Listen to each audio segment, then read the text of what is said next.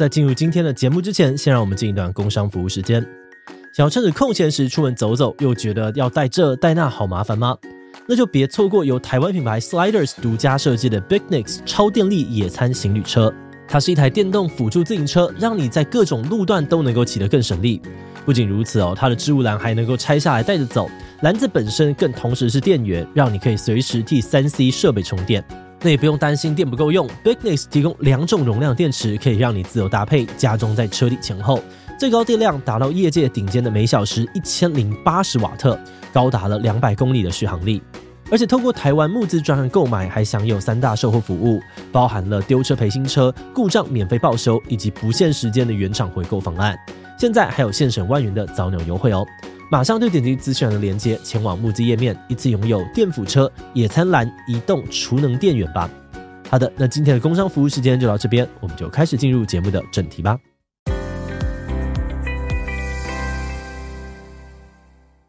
那如果你今天又是过度的肥胖，就直接来做抽脂的话，就我们这些已经被撑得很松的这些皮，一瞬间少了下面的这些脂肪组织之后。这些皮它就没有地方，它就不知道该去哪边了，它就层层的粘在你下面的这些筋膜上面，就会看到一些米其林宝宝啊，或者是皮会很皱，好像这个皮好像皱皱的衣服粘在你的身上，这个时候大就是这个这个成果都是我们不想要见到的。嗨，Hello，大家好，我是志奇。那我想在这个之前的走中奖之后，应该大部分的观众都知道我们去整形了。那一直以来，观众对于我的这个决定，还有具体的手术啊，以及恢复期等等，都有非常多疑惑。所以这一次呢，我们就透过两节节目来讲清楚。那上一集我们已经讲过了这个脸部整形，那这一集呢，主要会说明抽脂的部分。那计划养羊呢，一样有收集了一些网友的疑惑，要来向我们提问。那这一次我要找了这个超强的外挂，也就是帮我手术的林子宇医师，然后来跟我们上节目，协助我回答问题。那请子宇医师跟我们的观众自我介绍一下吧。好，志奇好，各位观众大家好，我是整形外科林子宇医师。那再来，我们一样要先请志奇分享一下，你当初是为什么会想要先抽脂呢？抽脂吗？我那个时候是就是一直有一个有一个想想想要做到的事情，就是呃，我有一个西装，然后我蛮喜欢的，然后但我每次买的时候，我都会发现我的上身的西装是，例如说四十六号好了，但是我的下身我可能要配到四十八或五十，然后我就一直觉得。我可以买到同一号吗？我想要这样子，所以我就决定说，哎、欸，那我是不是可以只抽，比如说腿啊、腹啊这些的地方？所以我就跑去做了。但是后来呢，就知道这是不对的。但是等一下我可以跟大家讲一下，就是为什么。哦，好，那你可以分享一下你现在抽脂的部位有哪些吗？我现在抽脂的部位就是。大腿嘛，就是腿部的环抽有就抽掉，然后还有腰腹环抽，我们这些主要就是这两个地方。哦，那可以请医生帮我们就是介绍一下，为什么自己会需要抽脂，以及有哪些状况的人是会需要抽脂的吗？其实抽脂的部分哈，像自己的条件来讲的话，他自己本身他肌肉的这个质量其实都还蛮不错的哈。可是我们身体大部分就是会有一些地方会有特别顽固的脂肪，比如说你在你的男生的话，特别是在侧腰的这个地方。女生的话，很多是在我们的马鞍、大腿的外侧或者是内侧。这些地方通常是靠运动，有时候也很难瘦下来的，所以这些地方的时候，有时候就需要透过抽脂来做一个线条的雕塑。所以志祺那时候已经也是在瘦身阶段了，对不对？没有，那个时候我觉得这个就是我错误的地方。我那时候并不是一个很瘦的状态去做这件事情，我是抱着一个抽脂应该就是魔法吧，我就把它抽掉就好了吧，不要努力了吧，我的人生的自制力不要用在这种地方，然后就去了。然后后来发现，哎，这样子不太对，因为虽然那个时候有一直讲到说这件事情是一个。精雕，但那个时候我并没有把这句话真的听进去。可是我在结束之后，我就明确的发现说，哎，这件事情其实如果我没有减重的话，它也不会有产生那么大的效果。可是到了我减重了之后，我就会发现，哦，这个效果非常非常的显著。它就是会帮助你，让你的心情好非常非常的多。然后而且在呃特定的部位就会有达到你想要的效果。因为我在那个过程当中，我有一个新的理解，就是呃，我有很多的呃这些。呃，在经营可能是个人品牌账号的这些朋友嘛，然后他们的呃荧幕上面跟他们的现实真的会有一个比较大的落差，因为照片会放大，所以他们在现实生活当中尤其，对他们要超级瘦，而且为了刚刚可能要减掉你说呃腰侧啊或者是马鞍，他们真的变得很瘦很瘦。然后可是我就自己问我自己说，我这是我想要的样子吗？我好像没有想要。那所以我后来就觉得这个精雕的方法可以让我不用到那么的瘦。但是我可以把一些一般人去判断肥胖的这些位置，呃，容易在镜头前面呈现没有那么精致的一些地方，把它调整一下。所以像是呃，可能是比如说大腿啊，然后腰腹，或者是可能有的时候是像脸侧，或者是呃，有人上上下巴之类的，他就把它调掉之后，其实你就不用把自己生活逼到那么那么那么瘦的那个状态，哦、但你同时还是可以达到你原本想要的效果。但你刚刚说就是呃，其实你瘦下来之后，还是发现那个抽脂对你来说帮助还是蛮大的。那你到底现在重新回想起来，你会想要先减了之后再抽，还是先抽再减呢？我现在的话，我觉得要先减再抽，欸，哎，那我不知道医师这边怎么想。我完全同意这样子的观点。其实，呃，就像我附和自自己刚才讲的一样，哈，其实抽脂它是一个精雕的一个概念。你本身如果说体脂肪的含量还是很大的话，我们医师能做到的其实是皮下的抽脂。啊，我们能抽到的脂肪只有是皮下的，可是我们还有很多的内在脂肪，even 你的大腿或者是你的肌肉里面，其实都还是有很多的脂肪含量。所以今天你如果是来做抽脂，然后就抱着说我做抽脂我就可以瘦，其实这个观念就是不对的，好、嗯、不健康的。其实抽脂其实还是要搭搭配正常的饮食、健康的饮食，还有一个是均衡的运动，才可以达到最好的效果。那志奇他就是这个毅力非常坚强的人，我们真的就是帮你做了那二十 percent，平常很难受的这些顽固脂肪，那大部分的功劳还是靠你自己的瘦身，然后来达到这个成果。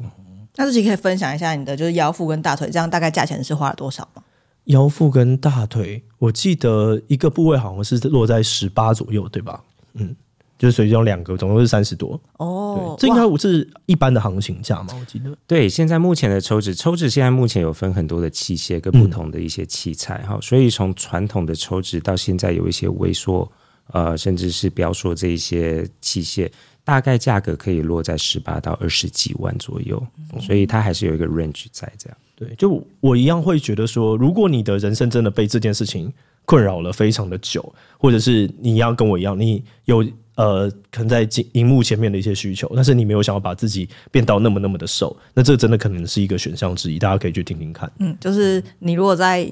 不需要把自己逼死的状况之下。就能够达到自己的需求，或许是一个选择。对，我觉得有的人就适合过那样的生活，但我就我刚好不是，我也没有觉得说他们怎么样，是啊，他那样的生活真的过不了。然后，但是我又需要跟他有一样的职业环境的时候，那我可能可以考虑这个方法。嗯，那医生可以帮我们介绍一下，就是我们会知道有一些减少脂肪的方式嘛，就比如说溶脂，或是抽脂，或是大家所谓的减肥。那这三种东西到底哪里不一样？OK，好，这个主要。后面就还是要讲到说脂肪本身的结构哈，那像我们的脂肪细胞，我们身上大概差不多有两千两百亿到三百亿左右的脂肪细胞。那当我们在做呃减肥或者是溶脂的时候，我们是直接去破坏这些脂肪细胞啊。那减肥的话是让这些脂肪细胞从原本的大小，脂肪细胞它的固它的数目是固定的啊。那当你在做减肥健康的减肥节食这个方面的时候，我们可以让脂肪细胞从大。变成小，嗯，这个是减肥可以带带来的效用。假设你今天做的是做溶脂或者是抽脂的话，抽脂是直接把这一些脂肪细胞抽掉、拿掉啊，直接降低它的体积。那溶脂的话是破坏这些脂肪细胞，不管是用冷冻的方法啊，或者是超音波的方法，是直接把这些脂肪细胞给破坏掉。破坏掉之后呢，这些脂肪细胞死掉的是啊，脂肪细胞就会被身体吸收。哦，那脂肪细胞是变少之后就变少了吗？它还会自己再变多回来？OK，没有错。现在目前一致的公认是脂肪细胞是不会再变多的，抽掉就抽掉就没了啊，嗯哦、所以就不会复胖了。哎、应该是还会再变大，但只是数量不会变多吧？没有错，这个观念很对哈。当我们脂肪细胞，假设我们有这么厚的脂肪细胞，嗯、我们把它抽掉一半了，那你要复胖的阈值其实就会提升的很高。每个脂肪细胞它还是会变大，可是当你同一个部位。同一个部位的脂肪细胞已经减少了之后，你要预要复胖的这个阈值就会拉高很多。哦，哇，那真的是先减了之后，然后针对想要的地方去抽脂，感觉真的。对，我错了，对不起，我错了。感觉很有效。那呃，还想要问的是，那抽脂这件事情是大家真的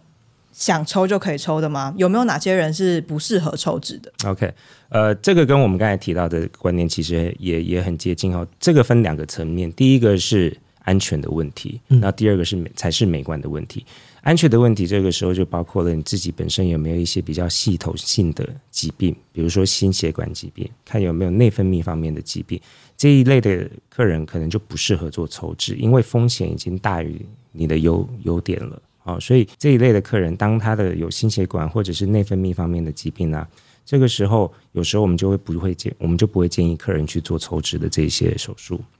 那第二个就是美观的方面。呃，美观方面，其中就是包括说，今天如果你的体重是过于肥胖的，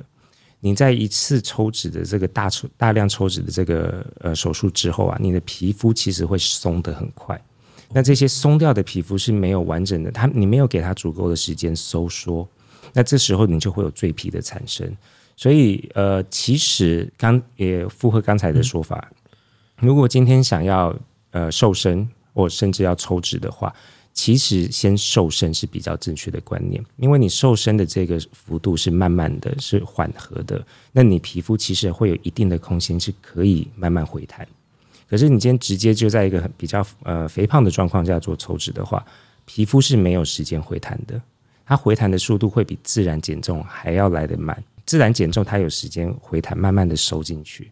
你一次减重的话，这些皮肤是没有时间回弹的，所以它松弛的程度会更严重。呃，另外问一个，就是因为我脸颊其实有抽一点点，然后还有那个埋线，埋线这个东西，医生可以顺便帮我们就介绍一下吗？好啊，没问题。呃，我们埋线现在大概我们台湾人大概会听到有两种埋线，一个是中医的埋线，另外一个是西医的埋线。好，我们医美的埋线，中医的埋线我其实不能琢磨太多，因为我、嗯、我实在不太了解。不过据我所知，大概是利用刺激穴道的方法，加快你的新陈代谢，来达到来达到减肥的效果，这样。不过我们西医的埋线就是很直观，我们是用靠我们是靠线的这个张力，嗯，还有它的拉力，它的物理性的这个功能来去把你的这个皮肤或者是浅层的一些脂肪组织做一个提升的效果，甚至有一些线材上面呢，它会有一些倒钩，放进去之后你直接往上一拉，你的皮肤就会跟着往上一起拉起来了。哦，所以我们西医的埋线就是比较直观，我们就是用线的物理效果去把你的组织拉起来。哎、欸，可是刚刚有提到像自己呃，像是那个皮肤松垮的问题嘛，这边我就有一个蛮好奇的，嗯，因为我在看一些网络上面的案例分享的时候，会发现很多人抽脂完之后，哎、欸，反而好像是没有皮肤松垮的问题，但很多人反而是在大幅度的减肥之后，他们会发现自己有很多的赘皮，嗯，那跟刚刚医生说的好像有一点点不太一样，这是为什么？OK，这个问题非常好哈，你今天会看到来做抽脂的客人，大概的也都是医师有仔细挑选过的了。他今天如果适合做抽脂，我们已经确定了，就是他抽完脂之后皮肤不会松垮的时候，我们才会让他做抽脂。如果他今天是一个真的体重比较高的人，我们时常会讲到一个数字叫做 BMI。嗯，BMI 如果通常超过三十以上的人，我们通常不太会建议做抽脂，因为他的脂肪比例跟皮肤的比例差距太大了。这时候你如果做抽脂的话，而且又想要达到抽脂后的效果的话，这时候皮肤就很容易松弛。所以大部分你如果看到一些案例啊，真的有做抽脂，然后事后他没有皮肤松弛的话，都已经是选过的了。大部分医生都已经评估过，你的皮肤没有松，你做完抽脂不会松，我们才敢抽脂。哦，所以。就是呃，抽脂这个手术的一个重点就是挑选病人。其实挑选病人非常的重要，也是同时也是客人必须要知道。那医师也要教育客人，如果你今天来的目的是想要减肥，你想要从很高的体重然后降降低的话，我们可能会直接就是很明白的跟你讲，你目前还是先瘦身会比较好。当你的 BMI 可以降到三十以下，抽脂的效果相对的也会比较好，因为在一个。刚才呃提到的，就是有一些人做自然的瘦身啊，嗯、皮肤会松。那你想想看，他今天如果做呃直接同样的体重来做抽脂的话，会更松哦，其实是会更松。但比如说，我现在如果已经先瘦身，它已经松了，我想要抽脂之后，那那些赘皮到底该怎么处理？这个时候就要谈到另外一个术式了，这时候就要拉皮了。当我们的皮肤已经松到一个程度，自己已经没有办法再去回弹回收的时候，这个时候就要把多余的皮给剪掉。简单的讲是剪掉，但是它是一个比较工程浩大的手术，就是要做一个所谓的拉皮手术，腹部拉皮手术，其实也是一样，就是要把多余的赘皮给去除掉。哇，那志奇非常幸运吗？就他虽然是在还没减重前就做这件事情，但没有遇到类似的状况。那时候已经被他挑过了，哦、已经 不然我就不会，我就不会做了。志奇的条件非常好哈，那志奇他其实他肌肉的质量非常的多啊，所以。当时我们在术前有跟他讨论过，我就跟我就有跟他讲说，其实你这里面有很多是肌肉。那时候因为我的大腿就是真的是比较比较壮，然后我就一直想要解决就是我大腿的问题，然后我就说这个东西应该可以抽吧。他说呃，你这是肌肉，然后我就呃，居然吗？居然是肌肉？对，因为之前你之前有打 rugby 嘛，是是橄榄球嘛，对不对？呃，没有没有没有，哎、欸，运动。你那时候应该也重训一段时间了吧？我记得他那时候我重训很久，对他大腿肌肉质量是大到惊人。真的真的还蛮，对我我也是有三项三百的，对 对，所以还行，就有训练的人这样。哦，感觉你前面努力都好像都有帮助，就是你先其实已经先做了很久的重训，但是就是腿，嗯，就是但就是变得非常的壮，让我 也是有一点点小小的困扰，就为什么我的大腿这么壮？你有特别练腿吗？很多都会用到腿啊，就是你你说深蹲啊，嗯、然后硬举什么，你都是需要腿啊。嗯嗯，那再来想要问的就是，那抽脂志祺自己有感受到什么样的副作用或后遗症吗？副作用或后遗症？没有，也目前没有、欸，哎，也不太痛，痛吗？我觉得他一开始会痛啊。就如果说刚刚讲的呢，呃，要跟鼻子比起来，我觉得这个是明显的会，就是他就是会不舒服，因为你就想到你被车撞啊，因为他实际上有点像被撞嘛，就是。就是有个东西进去，然后把把里面的东西弄一弄啊，然后震碎，所以它你就会受伤，你会真的受伤。所以呃，你就是会不太能够动啊。你还记得啊？你那时候没有来，那时候我们就吃尾牙的时候，大家就说：“诶，为什么张志奇你都在你你的行动那么的不方便？” 但就是那个样子而已。嗯，对，那个时候吃尾牙的时候，我好像就是一个礼拜五五天做完了五天，但是你是可以移动的，只是你会有一些。角度你做不太到，例如说你要穿鞋子，你其实你没有办法同时弯腰又同时伸大腿嘛，因为这两个肌肉都爆掉了，那种，所以就啊，我需要一个人来帮我弄，帮帮我弄一下鞋子，或是你那个时候你就要用一些呃，比如说拖鞋之类的，但是你没有到不能移动，你可以用一个像是企鹅般的移动，对，然后我觉得他的痛感也没有。也也没有真的遭到你无法想象，我觉得他真的不舒服，但我能够理解为什么呃有一些医生他会说呃这个手术是会有人愿意做第二次的，因为如果是那样子，然后换到这样的效果，我能够懂说有些人就是我我愿意，然后真的不舒服是第一周，然后他会有水肿的问题比较比较明确，就是你会有很多水嘛，因为你会打一些水进去，然后它就会呃积在一起，就是你它你会很胀，那个很胀会让你很不舒服。但其他我我对于穿塑身衣没有没有任何的排斥，所以这些就还好。对，但就那个礼拜这样哦，我还可以去演上啊，就我你看我还去演上，然后我还去迪卡活动，然后所以你就知道我是一个可以正常生活的状态。那这个恢复期大概需要多久的时间？两个月吗？两个月左右。呃，一般人抽脂抽完最不舒服的时期，大概也是前面的两个礼拜。就像刚才自己讲的，就是有一点像被车撞的那种感觉。它不是刺痛感，就有一点像是酸痛、OK 深层的酸痛感这种感觉。移动一开始有，如果有抽大腿的话，还或者是手臂的话，真的会比较不舒服一点点，因为这是我们需要活动的地方。那腰腹的话，其实除了就是起床啊这些动作之外，其实腰腹还算是可以接受，还算是哦。对，起床会不好起。我那时候还有发明出一些哦，原来我在这边这几个呃肌肉都不能动的状态下，我到底要怎么起床？对，就是会觉得啊，人生蛮多可能的。你那时候是脸部的手术跟抽脂算是同时期做的吗？呃，我是先做抽脂，然后过一个礼拜我就做脸部。哦。所以我，我我能够理解说，抽脂是一个你任何时间都有机会去做，因为它它的影响，老实说，大部分你都是坐着，你只是你没有办法试这个站起来的那个力气，但是你只要有一个东西可以撑你，其实就 OK 了。那你刚刚有提到嘛？你其实是在更瘦下来之后，又更理解了，就是抽脂这个东西棒在哪里？可以叙述一下吗？嗯，就是你会很明显的知道，呃，要怎么要怎么形容啊？嗯，好难形容哦。啊，他就是很瘦啊，我不知道怎么形容。一般一般的病人会怎么回馈这件事情？嗯，也要回归我们一开始讲的哈。今天如果客人他想要追求的是一个减重的效果的话，嗯，我们通常可能会在门诊的时候就会跟他解释的很清楚。呃，我们今天来做这一个抽脂的这个手术，它不是一个减重手术啊，它还毕竟还是一个线条的雕塑。那我们也时常看到有一些很很有运动、很有在运动的人啊，他就是有一些地方的脂肪会受不了。那再搭配了他平常的运动的 routine 之后，然后再把他这些多余的脂肪抽掉，他自己就会非常有感的，就是觉得说啊，这个地方怎么就是瘦的这么明显，整个都凹下去了，或者是马鞍整个都顺了下来。所以大部分的抽脂的客人最最呃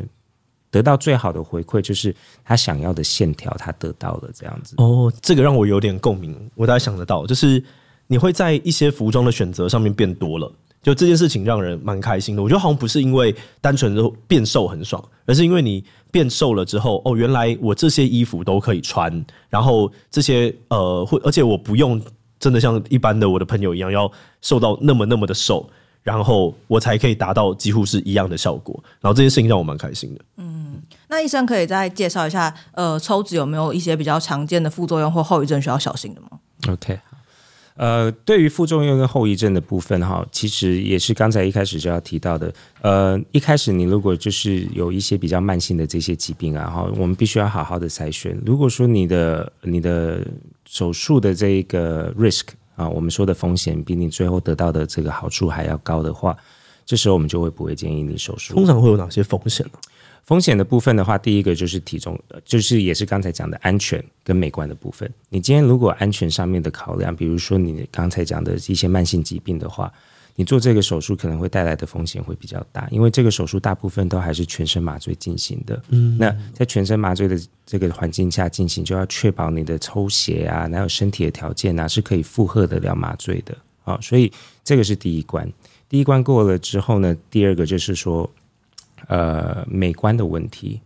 你今天如果说是过度肥胖，或者是你已经很瘦了，没有东西可以抽了，你已经非常的瘦，你还一执着要抽脂的话，那凹凸不平的问题就很容易产生，因为你已经没有多少的脂肪可以抽了，抽完了之后就直接是皮包着你的下面的肌肉，那这时候就很容易发生一些粘连的情况，那凹凸的情况就比较容易产生。那如果你今天又是过度的肥胖，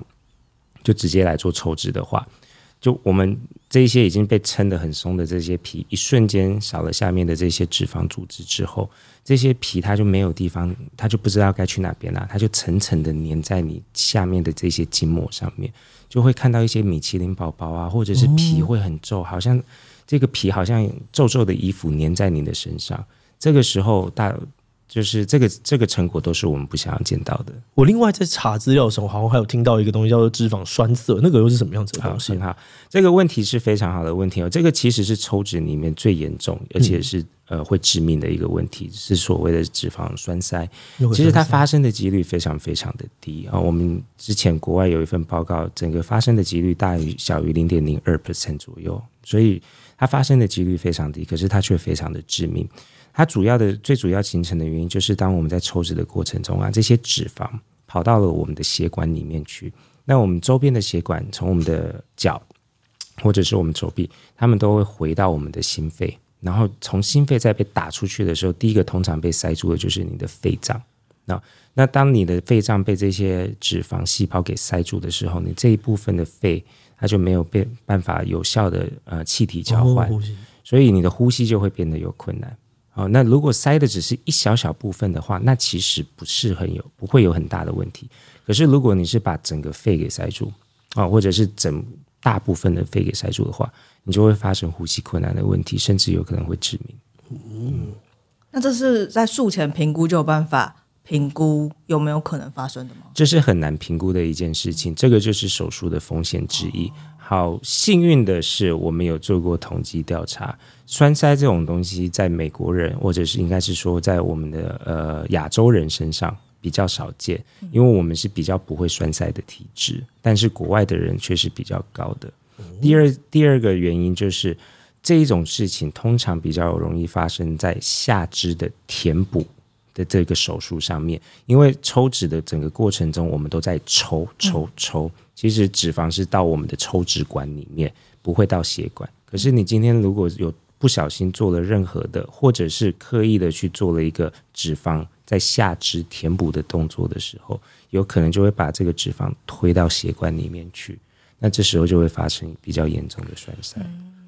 怎么样的状况会想要填脂肪啊？很好。像我们时常会听到有一些人，像现在比较流行的，比如说巴西风臀术哦啊，其实就是把脂肪填到我们的屁股里面去啊。那这个要非常非常，这个指这个手术并不是不能做，可是必须要在很有经验的整形外科医师的手下操作，因为我们下肢的血管比我们上肢。上半身的血管还要粗许多，下面的血管甚至可以到一点五 mm，一点五公分的直径，这么粗啊！所以说，当你在操作呃下肢的这个补脂的时候，医师必须要很确认、很清楚的知道说他补脂的范围是在哪边，补脂的范围不能太深，太深越深的地方血管越粗，越浅的地方的话，相对的就越安全。嗯。那刚刚听完这些之后，我还有个问题想要问志祺的。其实你现在不管是减肥、抽脂还是溶脂，嗯、你自己应该都试过了。嗯，那你在这个跟脂肪奋斗的过程当中，呃，你有什么可以跟观众分享的吗？你对这三种的的经验？我觉得减肥好像还是这一切的基础。就如果你没有认真减肥的话，这些东西看起来都效果不大。因为可能我我猜原因是因为就是你刚刚前面讲到那个内脏脂肪的关系，就是。你你就是会有它。如果你今天很肥，我记得我曾经应该是在七十出头，但是我的内脏脂肪就还是有个有有个十二之类的，所以你就是还是会是看起来胖胖的，那你就不会达到这些效果，你就会觉得你做了这个做了那个，怎么好像都没有什么用。所以我认为，呃，减肥这个自己努力的部分是一种基础，或者是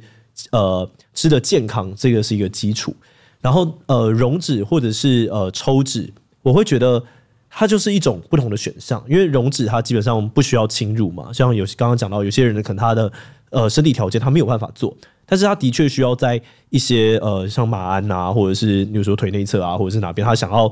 让他自己可以穿得下他喜欢的衣服，那这个东西又没有伤害人，大家都可以去做嘛。那这时候就看他自己想要选择哪一个，因为他的费用其实也不一样，所以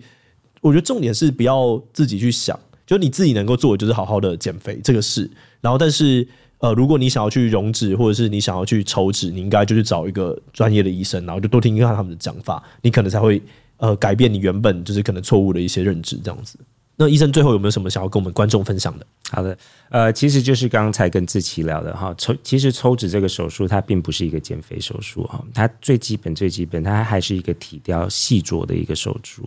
所以说，今天如果说你有体重上的问题，然后身身材可能还是比较肥胖一点点的话，这时候医生还是会建议你先去做一个减肥的动作，先减肥，皮也不会松，也比较不会松啊、这时候来做抽脂，当你的 BMI 降到一个比较合理的范围以内，抽脂的效果其实会更好啊、所以要记得，抽脂是一个体雕，不是减肥的手术。哇，这真的会是大家在抽之前可能会。没有办法真正认知到的事情，对，就是你会听到大家都这样讲，然后就想说，嗯，是这样子吗？然后就我跟你讲，嗯，是真的是这样子。